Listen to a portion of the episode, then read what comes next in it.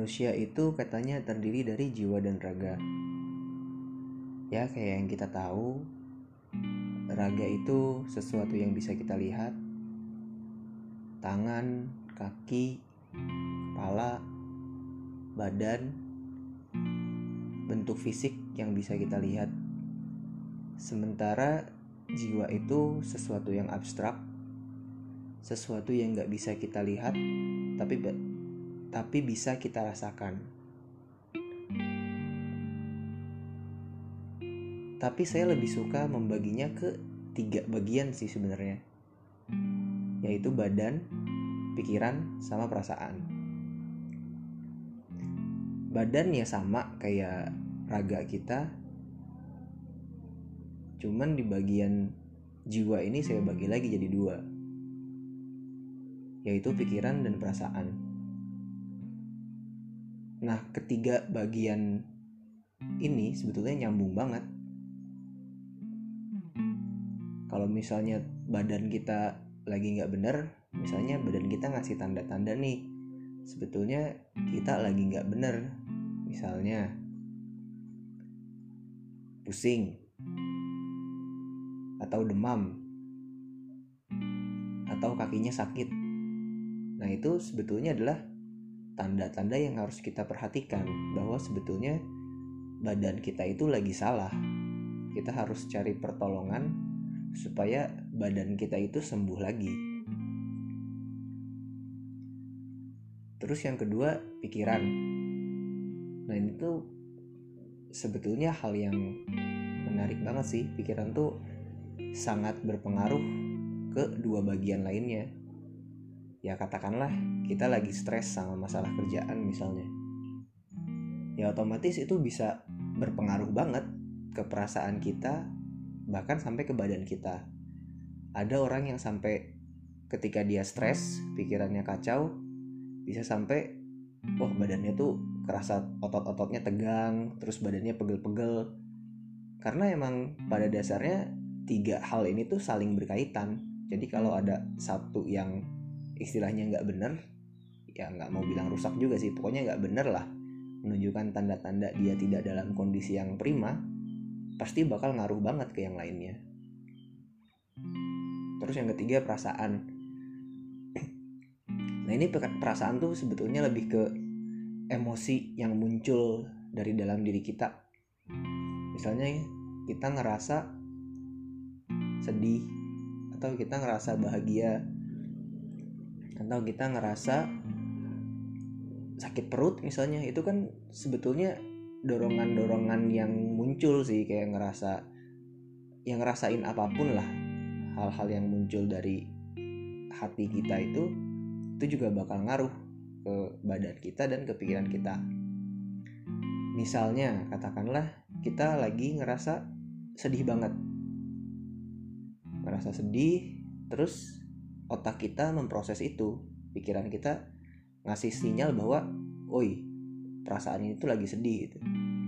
Nah dari pikiran itu dieksekusi sama badan kita jadilah nangis. Sama halnya ketika misalnya kita lagi seneng banget misalnya kita dapet apalah misalnya pengen kuliah S3 misalnya dapet pengumuman itu ber wih lolos nih kuliah S3 misalnya Nah, saat itu perasaan kita tuh sangat senang, berbunga-bunga, bahagia. Nah, kemudian disampaikanlah kepikiran kita, "Woi, ini lagi seneng nih." Terus sama badan diproses, tunjukkanlah gitu emosi kita seneng, misalnya kita menangis haru atau mungkin e, tersenyum lebar. Ya, setiap orang punya cara mengekspresikan kesenangannya masing-masing.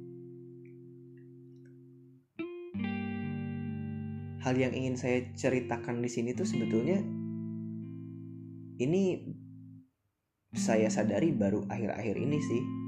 Karena uh, saya ngerasa hal ini tuh sangat berhubungan ketiga hal ini tuh sangat berhubungan. Jadi saya pernah ada di suatu posisi saya merasakan perasaan dendam kepada seseorang dan ya udah perasaan itu muncul aja. Itu kayak liar banget. Kalau kata psikolog saya tuh itu perasaan yang liar dan harus diterima gitu. Jadi mengibaratkan perasaan itu sebagai tamu gitu. Jadi ya udah terima aja gitu.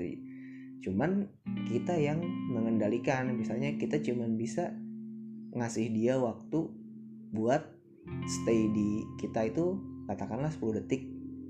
Set misalnya perasaan itu datang ya perasaan apa pun. Cuman di dalam kasus saya ini perasaan dendam. Ngetok si perasaan dendam itu ke kita tok tok tok tok tok. Kalau misalnya nggak kita buka gitu ya perasaan dendam itu mungkin akan muncul lagi suatu saat dengan cara yang lebih gahar. Misalnya awalnya cuma ngetok pintu lama-lama mungkin dobrak pintu nah itu sebetulnya hal yang pernah saya lakukan.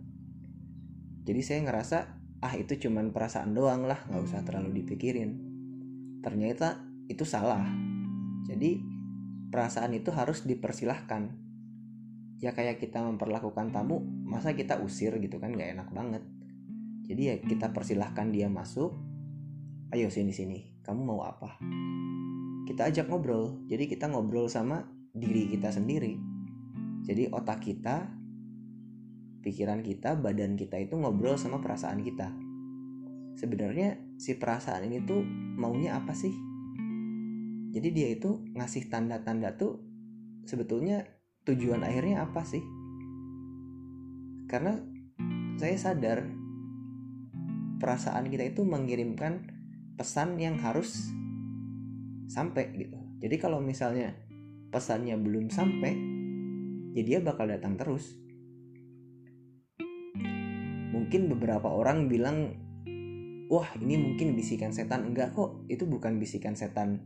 Dan itu ternyata itu adalah pikiran kita sendiri itu perasaan kita sendiri.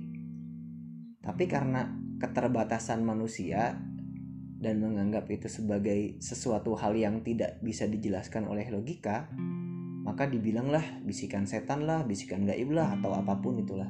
Padahal enggak.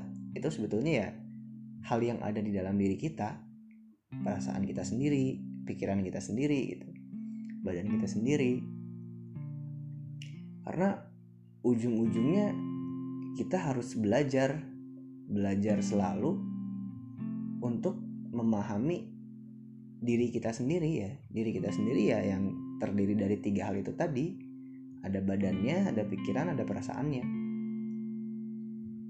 Dan hasil diskusi saya sama psikolog kemarin itu ya ini tuh long life learning gitu. Jadi kita belajar seumur hidup kita gitu. Kita nggak akan pernah tahu tiba-tiba hari ini kepikiran A terus tiba-tiba besok kepikiran B. Atau misalnya kemarin perasaan yang muncul adalah perasaan A, kemudian tiba-tiba lusa perasaan B yang muncul. Itu sebetulnya adalah tanda-tanda yang diberikan oleh diri kita sendiri. Dan kita harus lebih aware, kita harus lebih notice sama tanda-tanda itu supaya kita bisa lebih kenal sama diri kita sendiri.